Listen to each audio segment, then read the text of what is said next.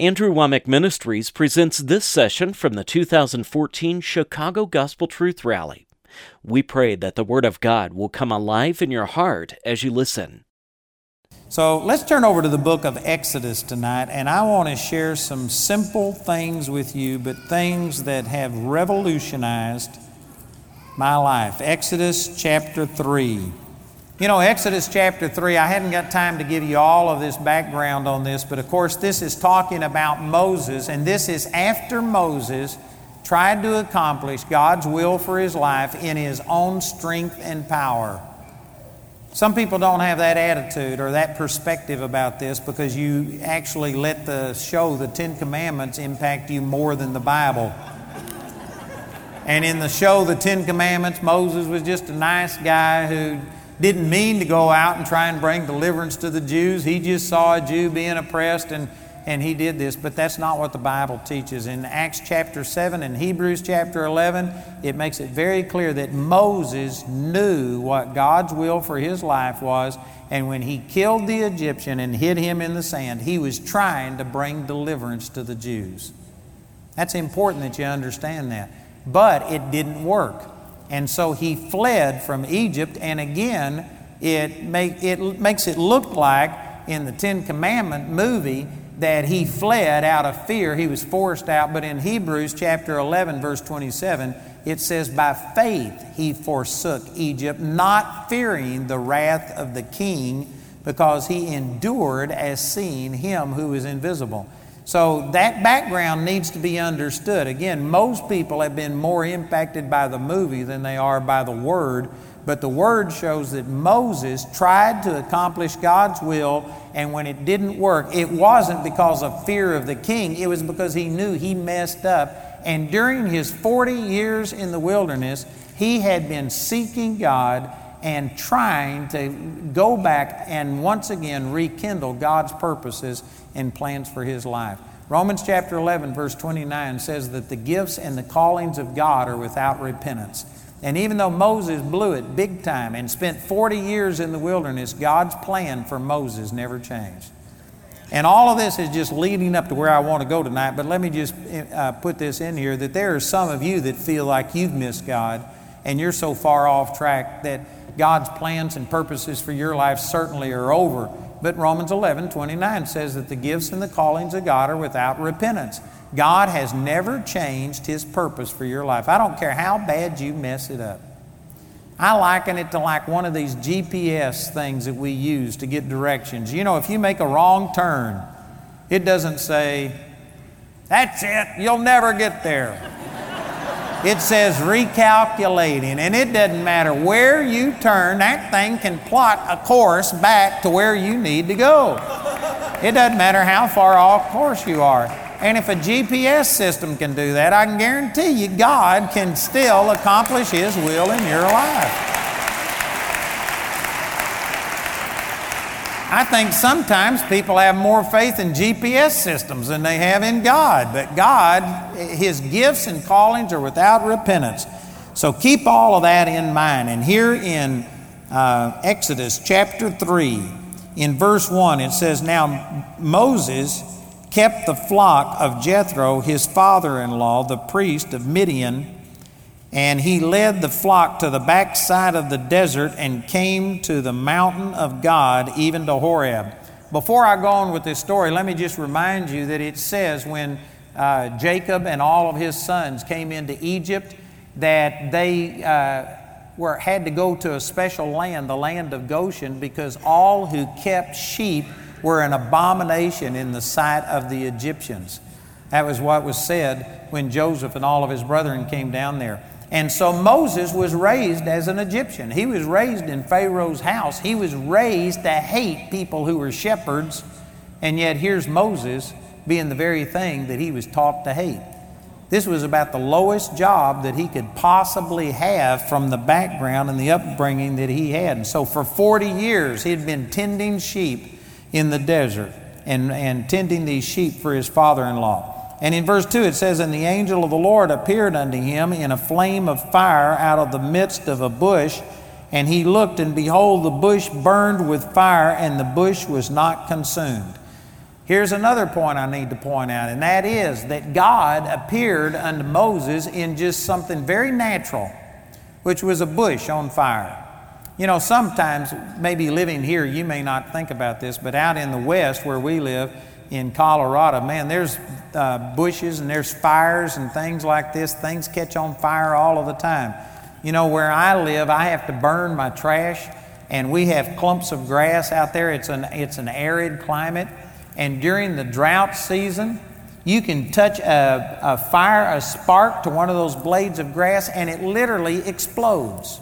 It goes boom like that, and it'll go five or ten feet radius. And trees, when they catch on fire, some people don't understand, but those things will explode and throw uh, flames, you know, 100 or 200 or 300 feet.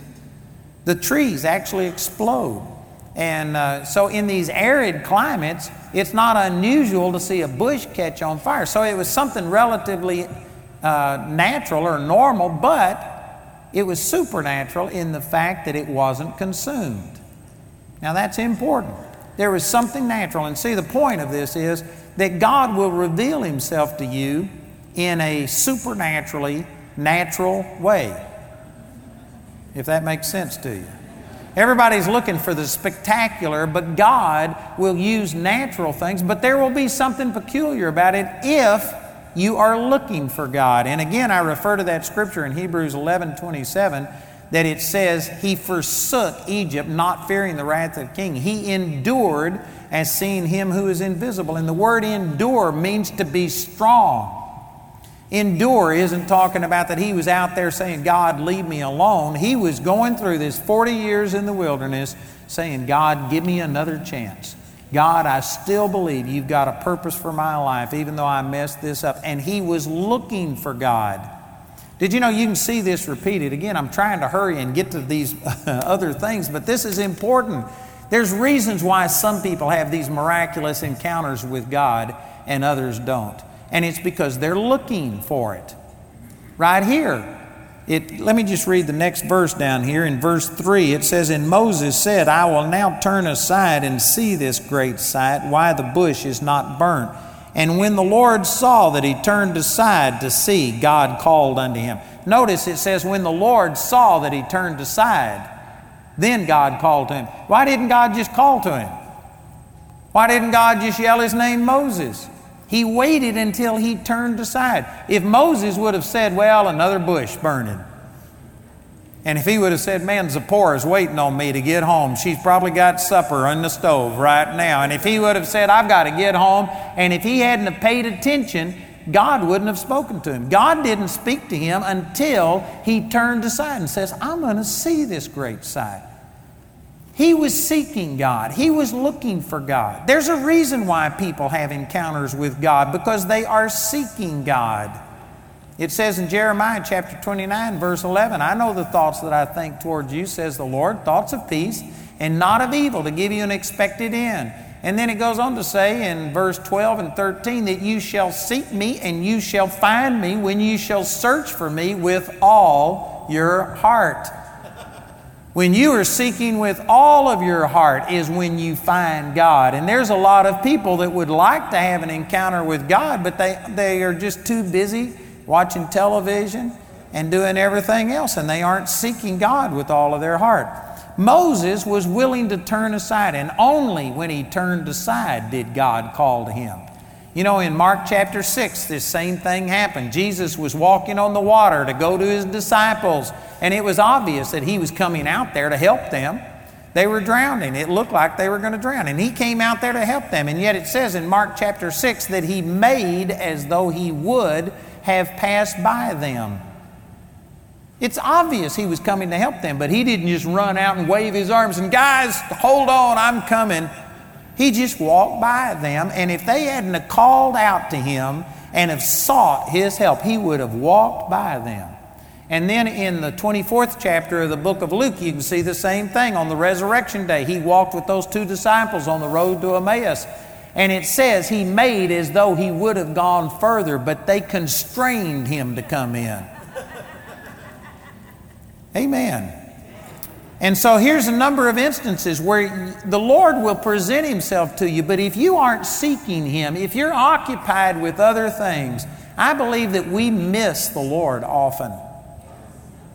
God speaks to you, God does things, but most of the time we're just too busy to really pay attention. Moses, when he turned aside, then is when the Lord called unto him out of this bush. That's important. And I'm telling you, brothers and sisters, God wants to intervene in your life. He wants to touch your life more than you want Him to touch you. But He does it in subtle ways. You'll miss Him if you aren't looking for Him. You'll miss it. I could give you a lot of examples in my life about that very thing. And so the Lord called to him, and um, verse 4 called him out of the midst of the bush and said, Moses, Moses. And he said, Here am I.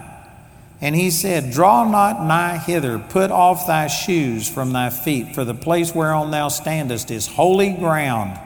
You know, any place that the Lord meets with you, that's holy ground.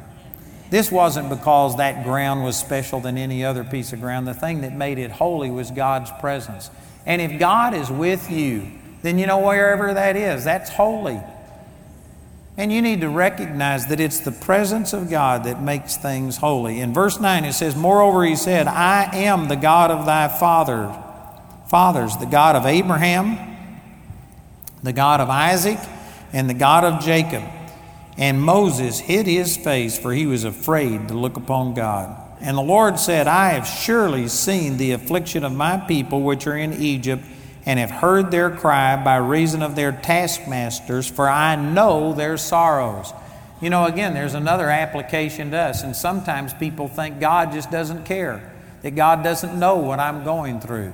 God knows your affliction, God knows everything that's happening to you. Sometimes you may not feel that way. You may be like those disciples over in the fourth chapter of the book of Mark that went to wake him up and said, Master, don't you care that we perish?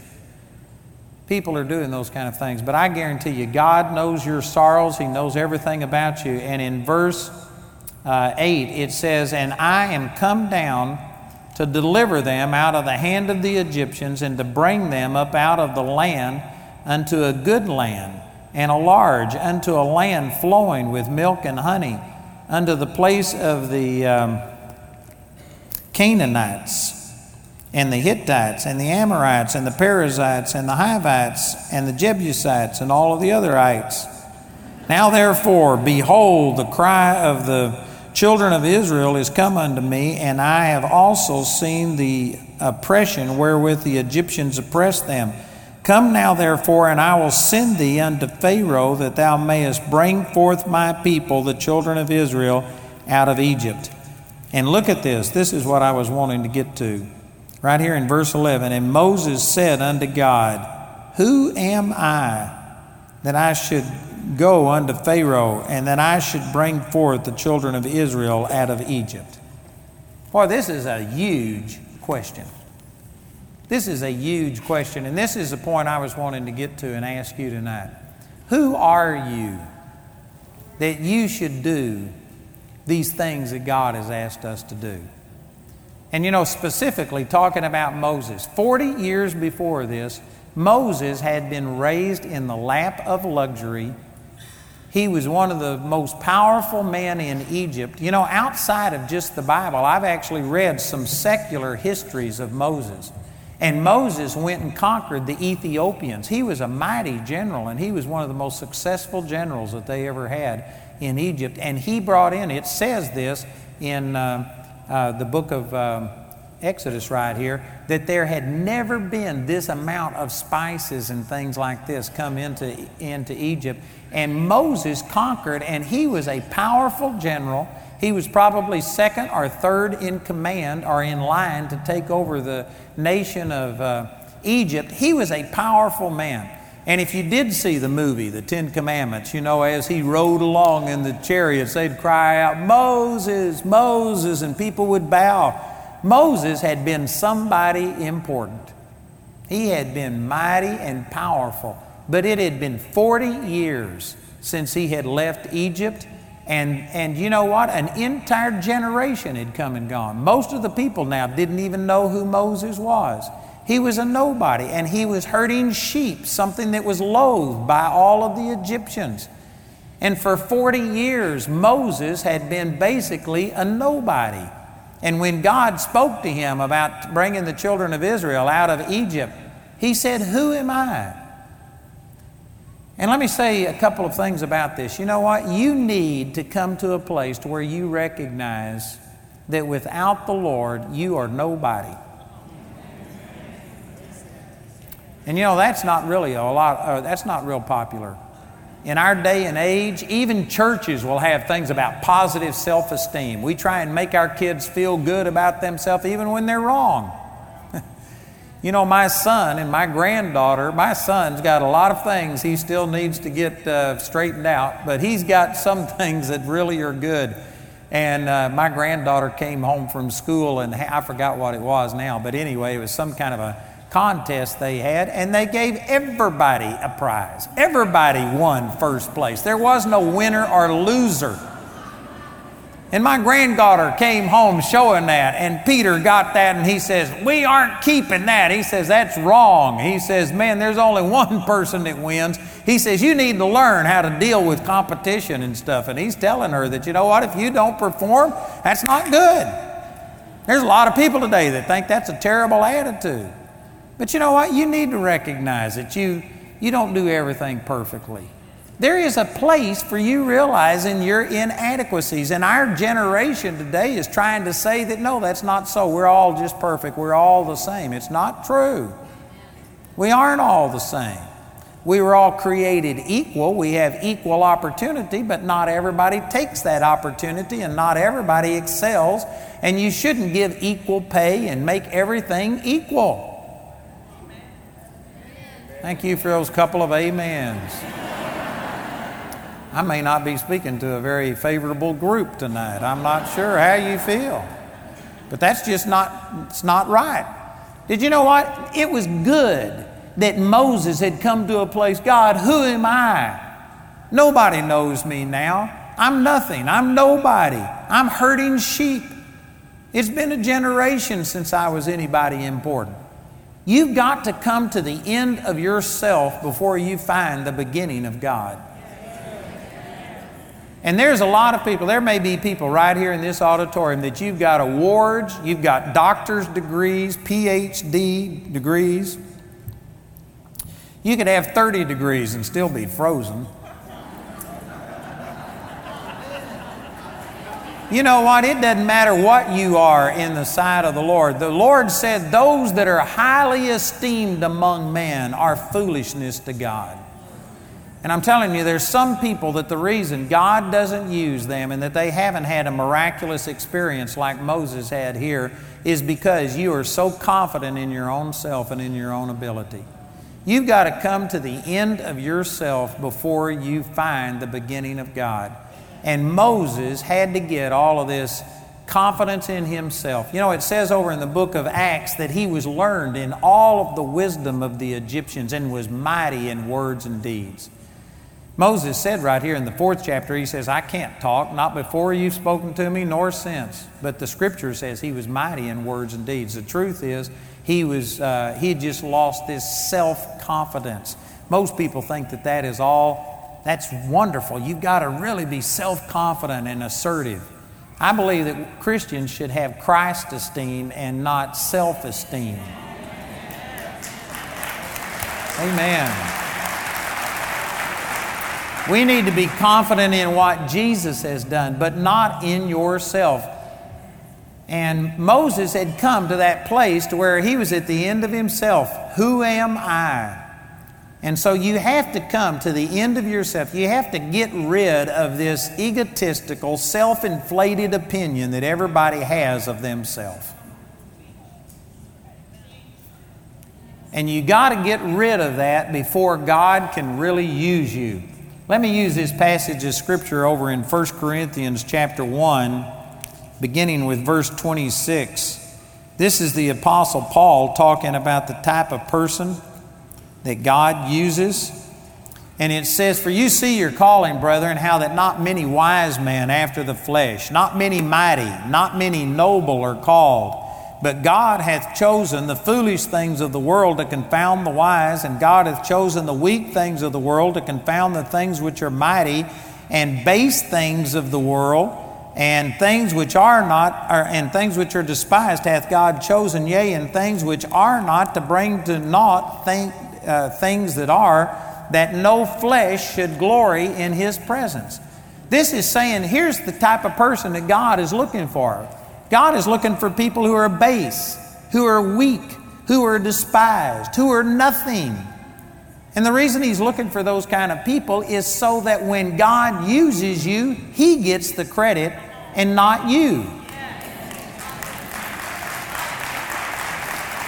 And yet there's many people that are saying, God, you just get me introduced. You get me on the platform and I can handle it from here. God's not looking for you. And I don't care how good you are. You know, I've known people before that had great, awesome voices and that were very successful in the natural realm. And yet I've had some of them fill in and do praise and worship, and you know what? They're a loser when it comes to praise and worship because it's all about them. They're promoting themselves. They are wanting everybody to be impressed with their voice and their ability, and they aren't worshiping God. One of the things I love about Daniel and the praise and worship, it's good, the quality's good, but it, they're worshiping God. It's not about them. The emphasis is put on the Lord. I've seen people that had all of these natural talents and abilities, and I tell you, God will skip over people like that. Not that He's a lowbrow, it's not that He's against anybody, but God is looking for somebody who will give the glory to Him and not take it for themselves. Amen. I had a man come to one of my meetings once, and after the meeting was over, he wrote me a letter and he says, How come you got to be a hick from Texas before God uses you? And he put me in the category with Hagin and Copeland, people like that. And he says, How come you got to be a hick from Texas? And I wrote back and I said, It's because hicks from Texas know that if it's God doesn't do it, it's not going to get done. Amen. We don't have any confidence in ourselves. If you're a talented person, it's not that God doesn't love you, but He loves you in spite of your natural ability and your natural accomplishments. The people that God honors are people that honor Him. 1 Samuel chapter 2, verse 30, he says, Those who honor me I will honor, and those who despise me will be lightly esteemed. I'm telling you, we've got so much screwed up thinking in our world today. They put pictures of people who are movie stars and athletes and politicians and things like this on the on the face of our magazines and these are the people that people emulate. You know, I hesitate to say some of these things because I'm not against anybody and I know I'm going to step on some toes, but God can heal your toes. I've never watched American Idol and, you know, You've Got Talent, and I've never seen any of those things, but I've heard about it, and it's amazing to me how people just get so excited about all of these people who are just there glorifying themselves. And they, if you put all of their integrity into a thimble, it would be nearly empty. It'd slosh around in there. And we put these people on our magazine covers, and the people who are really godly people, we don't watch them, we don't glorify them. I tell you, something's way out of whack when the idols are people that are just glorifying themselves and don't give God the time of day. Something's wrong with this stuff. And I'm telling you, we just, and this spills over, and you think that if you aren't doing something dramatic, if your picture isn't on the front of some magazine that somehow or another you aren't important. I think when we get to heaven and we see things from God's perspective, we're going to be shocked at who's not honored and shocked at who is honored. There are going to be some people that nobody in this life gave glory and credit to, and man, God, they're going to shine like the stars forever. God evaluates things differently. He says, What good does it do to gain the whole world and lose your own soul? There's going to be people that are just the man of the year, the woman of the year. They're going to be famous worldwide and they will they'll split hell wide open. God is not going to honor them. You know, sometimes you got to get terrified before you get edified. And so this is going to wind up positive tonight, but I'm telling you that you got to come you got to come to the end of yourself before you find the beginning of God. And as long as you are just so thrilled with how awesome you are, you aren't worthy. You aren't usable for God. That usually goes over about like that. But then there's got to be the flip side to this coin. Even though you come to the end of yourself, now you've got to start being confident in who Christ is and the power of His Word. And when God speaks something to you, you got to start putting confidence in Him. You know, it goes on to say there in Exodus chapter 3, let me turn back over to Exodus chapter 3. Right after Moses says, Who am I? Look at how God answered him. In verse uh, 30, or excuse me, where is that? Verse 11 is where Moses said, Who am I that I should go unto Pharaoh and that I should bring forth the children of Israel out of Egypt? And he said, Certainly I will be with thee, and this shall be a token unto thee that I have sent thee. When thou hast brought forth the people out of Egypt, you shall serve God upon this mountain. And Moses said unto God, Behold, when I come unto the children of Israel, and shall say unto them, The God of your fathers has sent me unto you, and they shall say unto me, What is his name? What shall I say unto them? So here's the second question. Moses says, Who am I that I should do this? Next, he says, Who are you? And you know what? You can only really find out who you are when you find out who God is. You have to find your identity in God. And sadly, I think that most Christians do not know who they are in Christ. They establish their own identity. Maybe you're successful and you're a person that's won all of these awards and accolades, and so you've got a self confidence. Or you might be one of these people that you've tried things on your own and you failed, and because of it, you just are such a failure. You've got a terrible uh, image on the inside. Neither one of those is right. You have to come to the end of yourself, but then you have to find your identity in God. And so he says, Who are you? And um, look at how the Lord responded unto them in verse uh, 13. And Moses said unto God, Behold, when I come unto the children of Israel, and shall say unto them, The God of your father hath sent me unto you, they shall say unto me, uh, What is his name? What shall I say unto them? And God said unto Moses, I am that I am. And he said, Thou shalt say unto them, the, the, unto the children of Israel, I am hath sent me unto thee.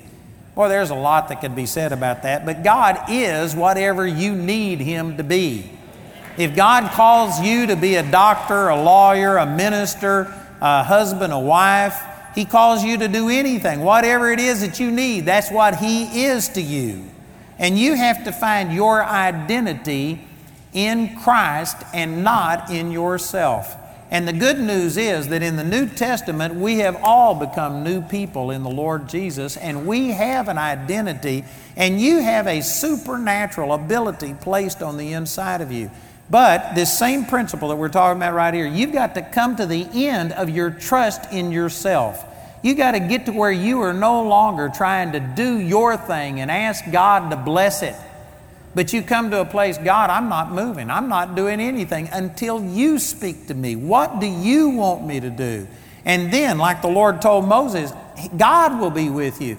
If God told you to do something, you don't have to ask God's blessing on it. You know, I have people come up in these uh, lines, and every time I'll have people say, Would you just bless me? Would you speak a blessing over me? Would you do this? And I understand what they're saying, and I try and not be nice about it. But, you know, if you're doing what God told you to do, you don't have to ask God to bless it. You don't have to have somebody bless you. When God calls you to do something, when He told Peter, you know, come, one word, come, In that one word was enough power to walk on top of the water. He didn't have to bless him or do something else. When God tells you to do something, He would be unjust to call you to do it and then expect you to get it done under your own steam and power. It's the same thing with finances. You know, the Lord spoke to me during a recession to start building a Bible college. Turned out to be $32 million for the first building. And you know what? I never one time asked God to bless that. I never asked God for any money. I never missed a night's sleep worrying about where it was coming from because I did what God told me to do. It's His responsibility. I don't have $32 million. He had to do it. And when you know that you're doing what God called you to do, there is a supernatural flow and peace with it that you'll never have when you're doing your own thing and trying to get God to bless it. Instead of starting your business and asking God to bless your business, just find out what is it that God wants you to do. And if He tells you to do it, then you do it. I had a woman come up that was asking for prayer tonight, and she says, I've tried. I felt like God led me, and I tried, and things just didn't work out. And so then I went in a different direction, and she was asking for prayer. And I said, You know what you need to do is get a word from God. What does God tell you to do? And then head in that direction and if, the, and if there's a mountain in your way, move it. Don't sit there and wait on things to work out. If God tells you to do it, just do it. You've got to get to a place where God is whatever it is that you need to be. You need to find your identity in Him. And in the new covenant, you know, I had two experiences similar to what happened right here. I, I became a very self sufficient person. I was a religious Pharisee, thinking that God, I'm holy, I'm doing all of these things that I'm told to do. And I thought that God was going to use me because of my great holiness. And then God showed up. I had a burning bush experience and I fell on my face. I was in the presence of a holy God. I recognized all of my righteousness was like filthy rags compared to what God wanted, and I came to the end of myself. And you know what? That was good. And I had to come to the end of myself. And I saw some good things happen, but then the second most important encounter I ever ha- had with the Lord happened on January the 31st of 2002. And that's where the Lord told me I was limiting what He could do in my life because of my small thinking. And there was a number of things involved in that, but one of those things was I just did, I had seen myself as nothing without Him, but I hadn't fully seen myself as who I was with Him. There has to be this flip side of the coin. You have to come to the end of yourself, but then you also have to recognize that I can do all things through Christ who strengthens me. And there's a ditch on both sides of this road. You can't just get over here and get to where you feel like, oh God, I'm nothing without you. That will it may take away some of the arrogance and it may solve some problems in your life, but you're never going to see God use you. You're going to limit God unless you also get the other side of this, and that is that I can do anything through Christ. And your confidence is totally in the Lord and not in yourself.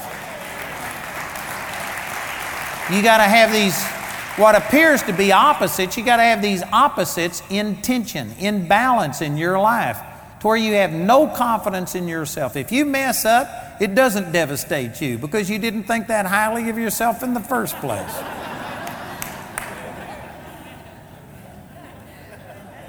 you know, I was over at a friend's house and their dog came up to me and stuck his nose right in my crotch and started licking me and licking himself in places that he wasn't supposed to. And these people were just so embarrassed.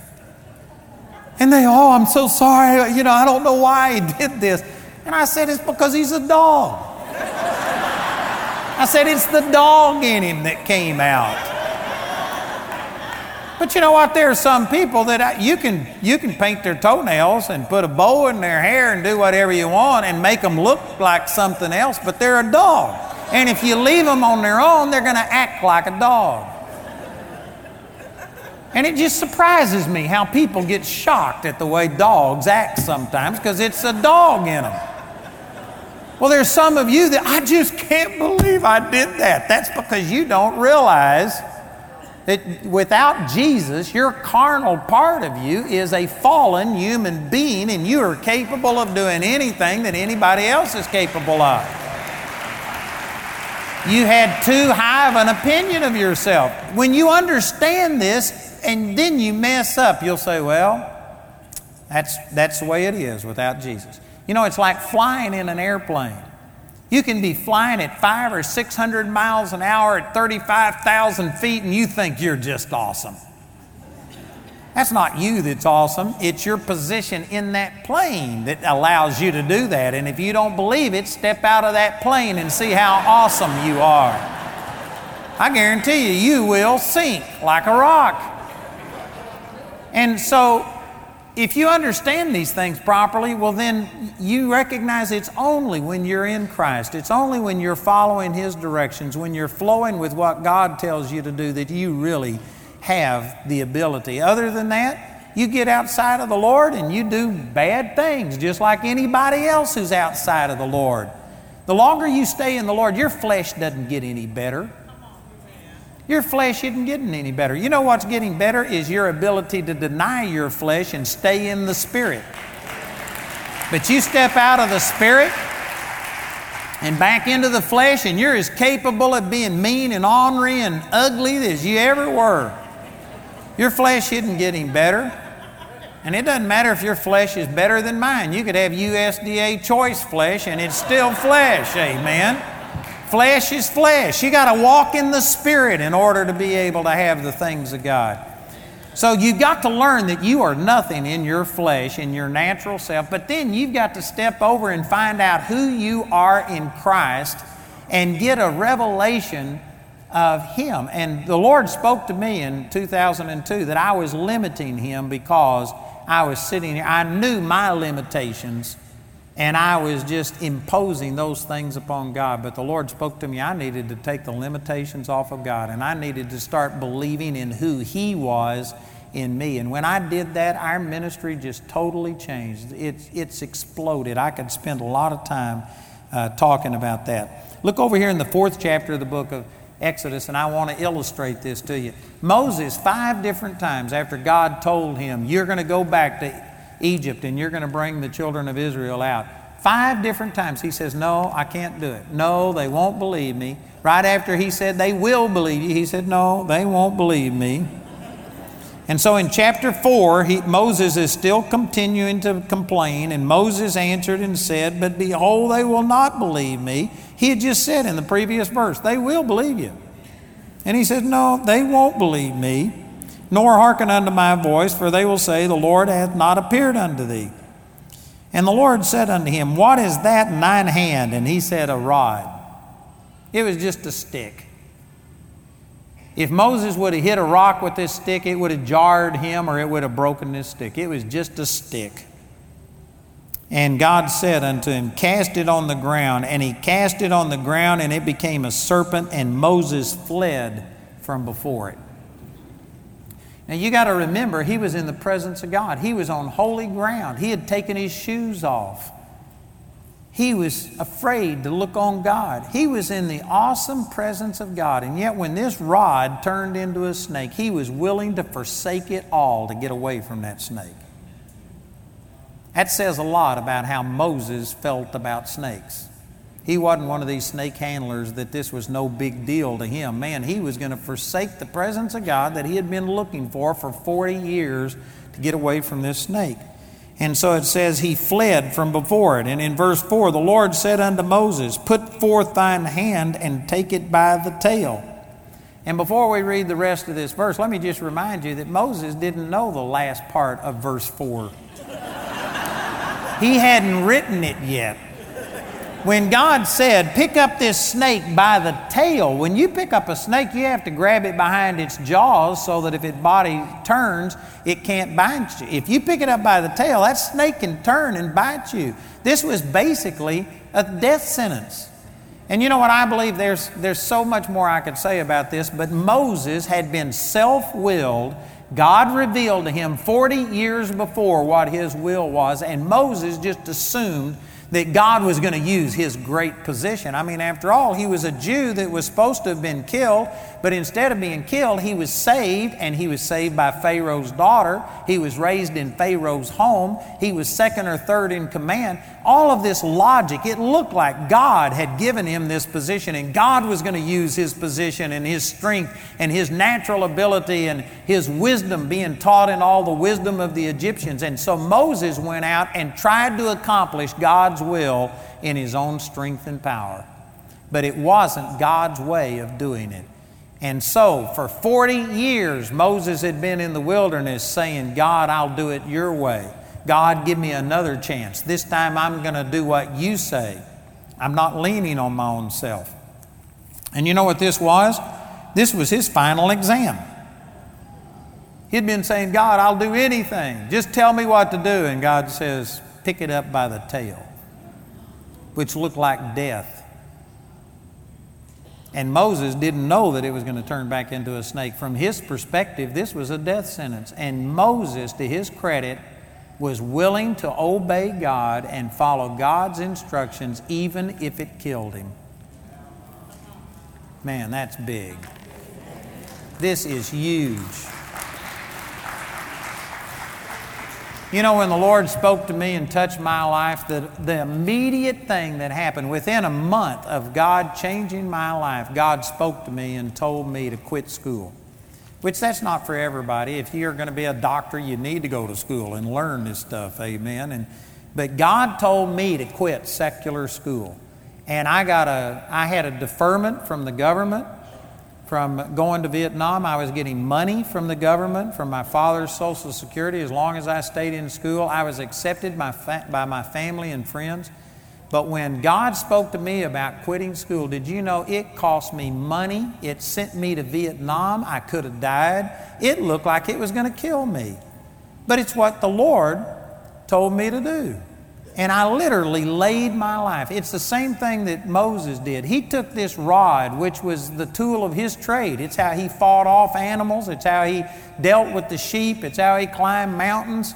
It was like the tool of his trade. And he took his rod and threw it down before God, and it turned into a snake. And God said, Pick it up by the tail. When you pick it up by the tail, that doesn't mean that means that you aren't in control anymore. God is in control. And I, the Lord told me to do this throw my life down. All of my plans. I had a plan for my life. I was going to go through school and do all of these things. And God told me to give it all up and lay my life down before God. And you know what? I did that, and it looked like it was going to kill me. I had a lot of people tell me, You're crazy for doing this. Don't you realize they're going to send you to Vietnam? Don't you realize you're going to get killed over there? But honestly, I knew I was doing what God told me to do, and I took it back up. And you know, when he picked up the, the stick by the tail, the serpent by the tail, it turned back into a stick. If somebody else would have been looking at this, they would have thought, well, that's just a stick. I bet you that you could have taken a shaving of it and sent it off to a lab someplace, and they would have told you exactly what kind of stick it was. It just it didn't look any different. Ever, to everybody else, it looked the same. When you throw your life down before the Lord and when you make this absolute surrender and God, I'll do whatever you say, God will give you back your life. You pick, but you pick it up by the tail. It's no longer your life, it's God's life. He put this power on the inside of you. And to other people, it may, you may look the same and it may look like nothing has happened, but between you and God, something has happened. You laid your life down. It looked like it was going to be the worst thing that you ever did, but you picked it up by the tail in obedience to God, and now it becomes God's life. Look down here in Exodus chapter 4 and in verse 20. After all this was over, it says, And Moses took his wife and his sons and set them upon an ass, and he returned unto the land of Egypt. And Moses took the rod of God in his hand. Did you know in verse 2, he says, What's in your hand? He says, It's a rod, it's a stick. It was just a stick. But now that he had laid it down, it turned into a serpent. It looked like it was going to kill him. He picked it up by the tail in obedience to God. Now it was God's stick. It was God's rod, is what this says, and it calls it that a number of times. Now, Moses could hit a rock with that rod, and the rock would split, and water would come out and feed millions of people and all of their animals. He could hold it up over the Red Sea, and it would part the Red Sea. He held it up over the Nile, and it turned into blood. He held it over the land, and it turned into lice and frogs. It, was, it looked like the same stick, but it was now God's stick. You know what? You may look like the same person, but if you were to come to the end of yourself, turn your life over to God, and even when it looks like what God is telling you to do, it's going to kill all of your hopes and dreams. But if you would just take it up by the tail and say, It's not my life. You know, the Apostle Paul said this in Galatians chapter 2, verse 20 I'm crucified with Christ. Nevertheless, I live, yet not I, but Christ liveth in me. And the life that I now live in the flesh, I live by the faith of the Son of God who loved me and gave himself for me. It wasn't his life anymore, it was Christ living in him. Every Christian should be like this. We should lay our life down. He died for us. He bought our salvation. He has purchased us. And every one of us needs to come to the end of our self confidence, the end of our self promotion. And we need to lay our life down. And I can guarantee you, God will lead you to do something that looks like it's going to kill you. It never does, but that's your carnal thinking. The ways of men are not the ways of God. And God will lead you to do things that look crazy. You know, in the very beginning of our ministry, God told me to give away my tapes and CDs and books and things like this. And I've now given away, I couldn't even tell you, but counting what goes on the internet, uh, tens of millions, probably 30, 40 million books, CDs, things. Did you know to the natural mind that makes no sense? I had three general managers that every time I brought them in and we had financial problems, they'd say, You got to quit giving things away. You got to sell them. And I wound up firing all of them. Because God told me to do it. You know what? It doesn't make sense. People think that's crazy. How are you going to do this? But now, in hindsight, that is one of the reasons that our ministry has touched so many people, is because people take the free stuff. I look back at it now, and that's one of the smartest decisions I ever made. And yet I really didn't make it. God told me to do it. I didn't come up with the idea. He just told me to do it, and I did it, and it, we struggled for a while, but now God is just blessing us hand over fist. I'm telling you, whatever God tells you to do, to your natural mind, it's going to look like the worst thing that could ever happen, but God wants your prosperity more than you want it. It may be different than what you want. You may not be the next rock star. He might have a different purpose for your life, but God will bless you. I was down here talking to Kim and Carly during the praise and worship, and they were saying this is the best thing, seeing people's lives change. We just love what we do. I think it was Cindy and uh, Gail were both saying that this is the greatest job on the earth is seeing people's lives changed. You know what? God's asked all of us to do things that may have been different than the path that we thought we were going to take at one time. But now that we're following God, this is the greatest thing to see people's lives change. And I can promise you that there are some of you that don't know the joy of being right in the center of God's will. You don't know for sure that you're doing what God called you to do. And I pity you. Life is too short to go through life and wonder, am I, is my life counting? I mean, you need to know that you're in the center of God's will. There is a satisfaction and a peace and a joy that knows when you're, you, you know you're doing what God called you to do that many people don't have. There are some of you that have a holy dissatisfaction. You may not recognize it as a holy dissatisfaction, but you don't have the peace and the joy that God wants you to have because you aren't doing what He wants you to do. He can't bear witness. Thank you for that thunderous silence. I'm telling you, this is one of the ways that God has told me that it's time to move on because I, I remember being in uh, Seagoville, Texas, and I love that place. Everybody told me to leave this place. It's the end of the world. Get out of here. They don't want to hear you. We, people were staying away from our church by the thousands. And uh, they were telling me to leave, and yet I just loved Seagoville. And I stayed there for two years. And then one day I was down at the church building, I looked out the window, and it's just like somebody flipped a switch. And I looked and I said, This is the most desolate place on the face of the earth. Why would anybody be here? And all of a sudden, I just hated it. It was such a drastic change on the inside of me that I thought, God, what is going on? And I stayed there at the church and prayed for two or three hours. And after praying for a couple of hours, the Lord told me, He says, It's time for you to leave uh. And uh, He even told me, You'll be moving on the 1st of November.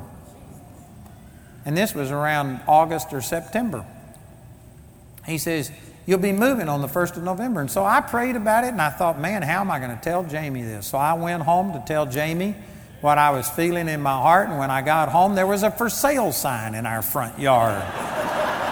And I went in and I said, What's the for sale sign? Said, The landlord came by and told us that they're selling the house. We've got to be out November the 1st. I said, I think that's God. And you know what? God took the joy of living there out because I, it was time for me to go. There are some of you that the reason you don't have joy and the reason you're just bummed out and you hate things is because you aren't where God told you to be.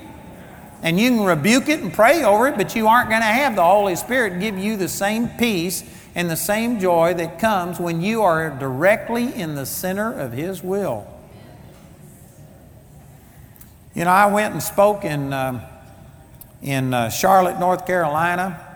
A partner has a business there, and he has me come in and speak to his people and tells them the clock is running. I'm paying you. Listen to this guy as long as he wants to talk, and I preach and see great things happen. And anyway, one year I went there, and when I came out from ministering to the staff, there was a there was a Oriental lady sitting at the desk and she wasn't back there in the group with the rest of them. So I went up and started talking to her. And I said, So who are you? And she says, Oh, I'm the new kid here. And they put me answering the phones while everybody else was in the back. And she said, Who are you? And I said, Oh, I'm the one that was back there uh, speaking to everybody else. And she says, What do you do? And I said, I'm a minister. And she says, For who? And I said, The Lord Jesus Christ. And she says, You're the one. And I said, I'm the one what?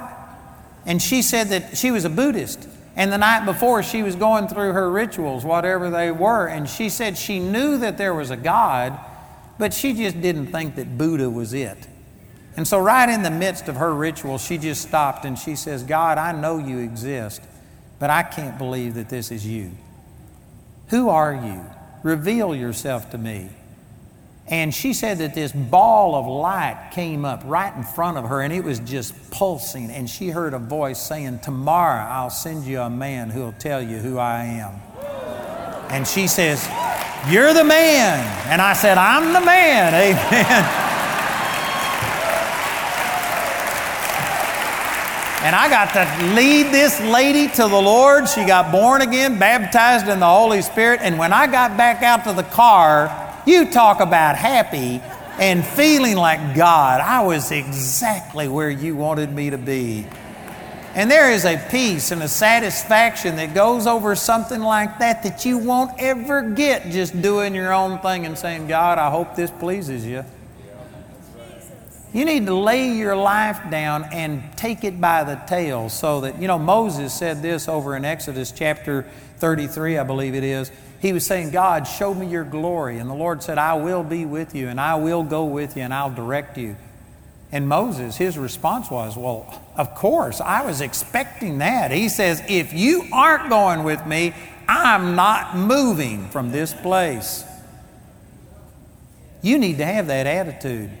Instead of saying, Well, God, you know, I've asked you to speak to me and nothing happened, so I guess I'll just carry on and do my own thing. You need to get to a place where, God, I'm not going any further. I'm not going anywhere. I'm not gonna, I'm not gonna live the rest of this year. Next year, this time, I'm not going to be doing the same thing, wondering if it pleases you.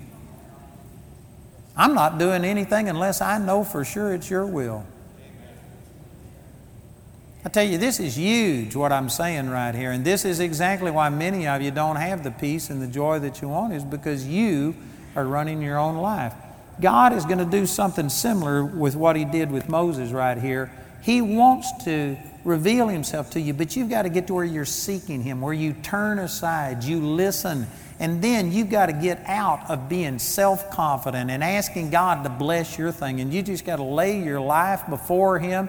It'll look like when you do that that you're ruining your life, it'll kill you. But you pick it up by the tail, and now it's not your life anymore, it's Christ living through you. And the life that you are living, you're living by His strength and by His power. And you'll be able to prosper through a recession when everybody else is, is suffering.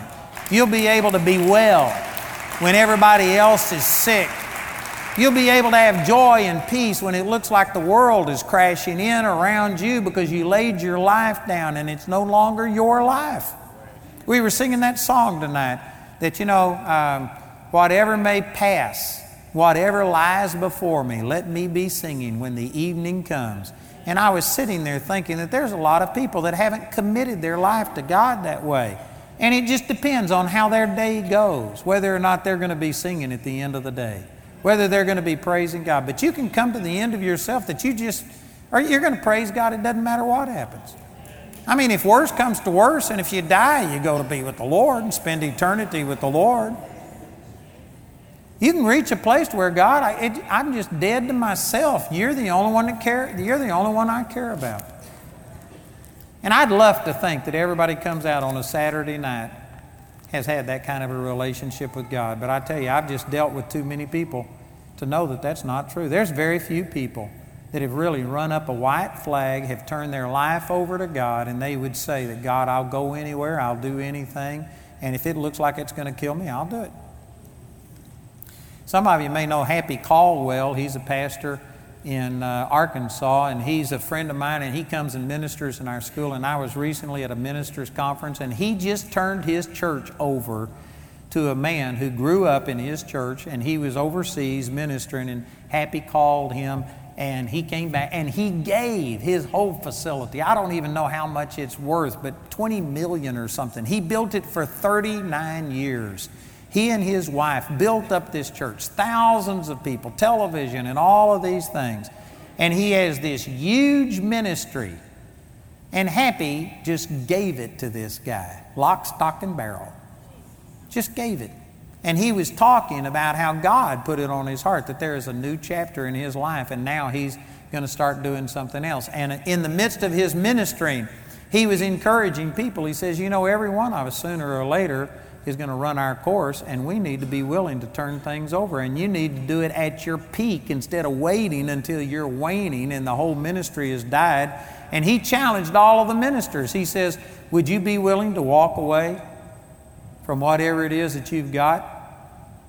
And you know, I thought about this, and I'm not going to spend a lot of time on this, but Jamie and I struggled for so many years, and now God has blessed us and we've got we're reaching millions and millions billions of people and we've got a bible college going that's gaining traction. People's lives are being changed and on and on. And i sat there and thought god could i walk away? If you told me to move to africa and live in a grass hut and minister to people in some little village would I'd be able to just walk away and give this stuff? And you know what? It didn't take five seconds. And i said i absolutely I'd walk away from everything I've got without a doubt. I'd give all of it up. Now, I'd, I'd have to have the Lord convince me because I believe God's doing something big and I've got vision for way down the road, and so I don't see that coming. But I can honestly say that I'd walk away from anything I've got. I made that decision 46 years ago, March the 23rd, 1968. I made that decision. And I true I mean I've walked it out. I quit school when it looked like I was going to go to Vietnam, could have been killed. I've gone to places and ministered when it looked like that was the end of the earth. There is no way to leave this place but feet first. I'd leave successful things and go there. And I have followed this out and I have followed to the best of my ability what God has told me to do. And I'm telling you, I made this decision 46 years ago. And today, if the Lord told me to do anything, I'd do it. I just don't relate to people. I was talking to one guy tonight who God has spoken to him about coming to school, but he just he just can't see doing it. I don't relate to that. Man, if God told me to do something, I'd do it if it killed me. If it looks like it's going to destroy me, if it looks like I have to pick it up by the tail and it's going to turn around and kill me, I'd do whatever God tells me to do. And I believe that with all of my heart. There are some of you saying, I don't believe that. Well, I do. And I'm telling you, it'd work. And every one of us, every one of you need to come to a place of, God, what do you want me to do? Does God want you to be working this job? I'm not saying that He doesn't, but I'm saying you need to pray until you get the confirmation that God is the one who put you in this position, that God is the one that's doing these things.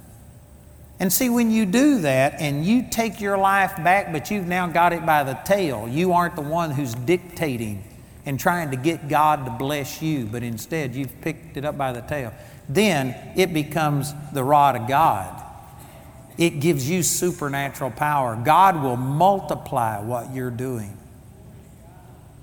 And I'm telling you, there is something so satisfying about knowing that God is the one who's flowing through you. God gives you an ability that you can't have on your own. I don't care if you're the most talented person in this place. One person with God is superior to one person with all of their talents and abilities and everything else. I'm telling you, God will make you look good. But you've got to come to the end of yourself and then you've got to lay that down and God will give it back to you and He'll let you make the decisions, but you're making those decisions under His leadership, under His submission, and when you do that, it's supernatural. So, over in the 14th chapter of the book of Exodus, you find that Moses, after he had delivered the children of Israel, he used the rod of God. He came to the Red Sea, and all of the people saw the Egyptians coming after them, and they wanted to mutiny. And they said, Let's appoint a captain and go back and submit ourselves to the Egyptians. And Moses stood up and said, You know, be still. You don't have to fight. Stand still and see the salvation of the Lord. And then the next verse, it's around verse 12, 13, down there. It says, The Lord spoke to Moses and says, Why are you crying unto me? Get up off your face and speak to the people that they move forward. Now I'm reading between the lines, but right after he said, Stand still and see the salvation of the Lord. The next verse, God said, Why are you crying unto me? Apparently, Moses, I mean, here was a mutiny. All of these people coming at him. And Moses stands up and says, Be still, stand still, and see the salvation of the Lord. And it apparently stopped them. And the people were just stopped looking at him. But the Egyptians were still coming. The situation was getting worse. And here's Moses. He stopped all of the people. And apparently, it looks to me like he must have fallen on his face. After he stilled the people, Oh God, Help, oh God. And it says, Why are you crying unto me? My first thought was, Man, there's probably 10,000 Egyptian reasons why I'm crying out unto you. And the Lord said, Stretch forth your rod. Moses had fallen back into, Oh God, I can't. Oh God, I'm nothing. Oh God, what are we going to do? Here's this terrible situation. And God reminded him, He says, You got my rod. You got my stick. You hold my stick out over and you tell the people to go forward. He told them to stand still. God said, Tell them to go forward. And you know what? He had, he was falling back into this thing, looking at the problem that was bigger than him and thinking, Oh God, who am I? And God reminded him that you are the man with my stick. You're the one that has my rod. And he says, You use what you've got and you hold that up. And I tell you, you, I don't think that we ever just perfectly get this in balance and that you're just 100% Holy Ghost and that there's no flesh involved. I don't think that it's like that. We, we go like this. You constantly have to be brought back to remind yourself that, you know, I'm nothing without Christ. But then you can get in a ditch over here and the Lord will have to bring you back. But boy, you can do all things through Christ. And you get really excited. You start seeing victories and start thinking, look what I did. And God brings you back. Oh, you're nothing without me. And you just go like this. And Moses was kind of like this. You know, some of you heard me talk about Jim Irwin said that they went to the moon like this. They had a course correction every 10 minutes. They didn't go straight to the moon and land there. They went like that, and yet they got there. The Christian life is like that. You aren't ever pure Holy Spirit or pure carnal. Probably sometimes more pure carnal than pure Holy Spirit, but, but we have to put it in balance, and you just You'll have the Lord doing a course correction and getting you back on track for the rest of your life, reminding you of this. But Moses held up that rod, and if he hadn't have taken the authority and the power that God had given him, I believe that he and the children of Israel could have been destroyed right there. There's a time to cry out to God, but there's a time to take the authority and do what God has given you and operate in it. And Moses had to take that stick and use it, that rod. And I'm telling you, brothers and sisters, every person in here needs these things that we've talked about tonight. You've got to come to the end of yourself to where you are no longer controlling your life. You've got to come to the end of yourself before you find the beginning of God. But then you've got to, once you find God, once he, you turn your life over, He will give it back. And now you've got to believe that I've got the power and the authority of God. And instead of just begging God to move in your life, you need to stand up and use the authority that God has given you and be bold with it. You've got to keep these two things in balance. And I'm telling you, this is something that the Holy Spirit will help you to accomplish, but you're the one that has to make the decision. God will not force you to give your life over to Him. You know, the scriptures that changed my life are Romans chapter 12, verses 1 and 2, the very first scriptures that God ever spoke to me supernaturally. And that says, I beseech you, therefore, brethren, by the mercies of God, that you present your body a living sacrifice, holy, acceptable unto God, which is your reasonable service. Some translations say it's your normal Christian duty. This is not just for the preachers. This isn't just for the super saints, for the super dupers. This is for Joe Blow, Jane Doe, Christian. Everybody is supposed to submit your body as a living sacrifice. And then verse 2 says, And be not conformed to this world, but be ye transformed by the renewing of your mind, that you may prove what is that good and acceptable and perfect will of God. You know, the word transform there is the Greek word metamorpho. It's the word we get metamorphosis from where a caterpillar spins a cocoon and then comes out a butterfly. Did you know that that caterpillar has to die to be in a caterpillar? It ceases to be a caterpillar before it can come out a butterfly. Some of us are wanting the victory that's in Christ without ever dying to that old self and our self confidence, and it doesn't happen that way. You've got to have a metamorphosis. You've got to have a transformation to where you are no longer the dominant person in your life, but you've turned yourself over to the Lord. And then you come out this beautiful butterfly. You start experiencing this goodness of God. You know, I like to blame the devil for everything I can blame him for, but the truth is, with most of us, we're our own worst enemy. You're destroying your life. I think sometimes the devil probably takes notes from you and thought, I never, I never even thought of this one before. We're, in, we're just doing a bang up job of destroying our own lives. And I'm telling you, you aren't smart enough to run your own life. And I know that's offensive to a lot of people who you've spent a lot of money and years becoming educated, and you're very proud of all of your stuff. But the scripture says in, in uh, Jeremiah chapter 10, verse 23, how's that go? Put that up there, Chris. Oh Lord, I know that the way of man is not in himself. It is not in man that walketh to direct his steps. Man, that's a powerful scripture. God gave you the ability or the choice. He won't force you to do things His way. He made you a free moral agent and He will give you the choice. But I'm telling you, the only choice that makes sense is to recognize that you aren't smart enough to run your own life. You need a Savior. You need God to tell you. You need somebody else controlling your life. And there's a lot of people, even right here in this room. And again, I'm not ragging on any of you. I know that you're the people that came out on a Saturday night. Man, you're the cream of the crop. And yet, I can guarantee you there's a lot of people in here that you are doing your own thing, and that's the reason that you're in the mess that you're in. That's the reason that you don't have the joy and the peace. God never intended for you. He gave you the choice. You can run your own life, but He intended for you to choose to let Him live through you, to turn your life over, and to be a living sacrifice. The problem with the living sacrifice is it keeps crawling off the altar. and you have to make this decision and just live it the rest of your life. You got to make this decision. But God wants you.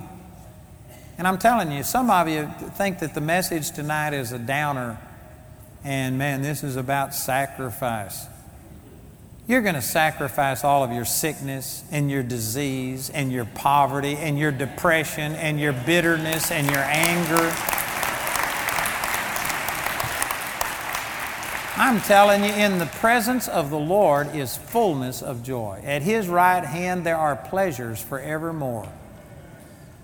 You will never be as happy and as content as when you are putting God first in your life.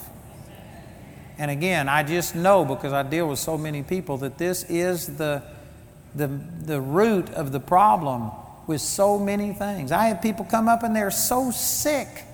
And I guarantee you, you just I don't know how to say this properly, but you can't be as sick as some people are without just doing your own thing. If you are loving God, man, the, the joy of the Lord, the Bible says in Proverbs 17 22, the a merry heart does good like a medicine. The reason some people are sick is because you're so miserable, because you've been doing your own thing and you don't have the joy of the Lord, and it causes physical problems on the inside of you. When you are walking with the Lord and enjoying the presence of the Lord, it's just, it's healthy. It'll bless you. Everything would work better. You would be more attractive to people. You'd get along better with people if you didn't look like you'd been drinking prune juice. Amen. You would find out relationships would work better. You would have a great attitude. And when you go to work, people would promote you because you just are a positive influence. There's some of you, when people come up and say, How are you? they're sorry they asked because you just spew out on them all of your problems. I'm telling you, that would leave if you were just totally yielded to the Lord and in love with God. The joy of the Lord would flow in you and it would just transform your life. I highly recommend it. And the scripture says that the Lord will keep that which you commit unto Him. No committing, no keeping. You have to commit yourself. You're the one that has to make this decision. God doesn't force it on you. You know, God is a good God, and He will never force Himself upon you. You have to choose to do this. So tonight, I'd just like to encourage you to, to make this same choice that Moses did, saying, Who am I? He came to the end of himself and then he found out he laid his life down, God gave it back, and man, he took what God gave him. And Moses became so confident that when people came out against him, he says, If you die a natural death, then you'll know that I'm not a prophet of God. But if something brand new happens and the earth opens up and swallows you alive into the pit, then you'll know that God spoke by me. That's not a man who's self confident. That's a man who knew who he was. He knew that God was directing him, and he became confident in the Lord.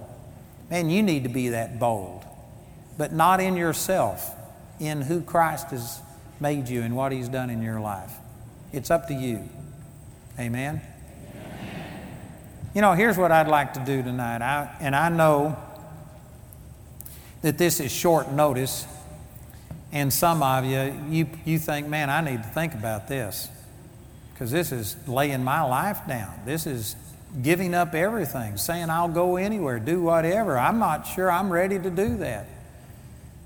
I'm telling you, you just can't do this on your own. You have to do you have to respond to the Lord when he draws you. And I believe that God led me to say these things tonight, and I believe that God is drawing people unto himself. And I would encourage you not to lean under your own understanding and go home and just think about this. You'll wind up being the same as you were before. But if you feel like God is speaking to you and you recognizing that, you know what, I have never done this, and this is the reason I'm having so many problems, is because I'm the one who's dictating my life. I've never laid my life down. Then I'd like to ask you to just respond tonight and say, you know, I'm going to make a commitment. He will keep that which I commit. And I'm making a commitment that starting tonight, I'm asking, I'm giving God the freedom to take control of my life. And I want to have one of these burning bush experiences where God reveals Himself to me and I lay my life down and I'm committing myself. I'm going to seek this and I'm going to be open and God's going to intervene in my life. You know, if that's you, I'd like you to just be bold enough tonight to just stand right where you are and let me pray for you. And I believe that this is going to change your life.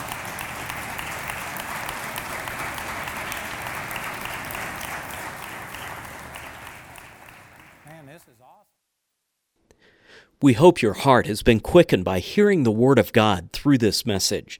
It's the faithful support of people like you who make this ministry possible. We invite you to prayerfully consider becoming a partner with Andrew Wommack Ministries.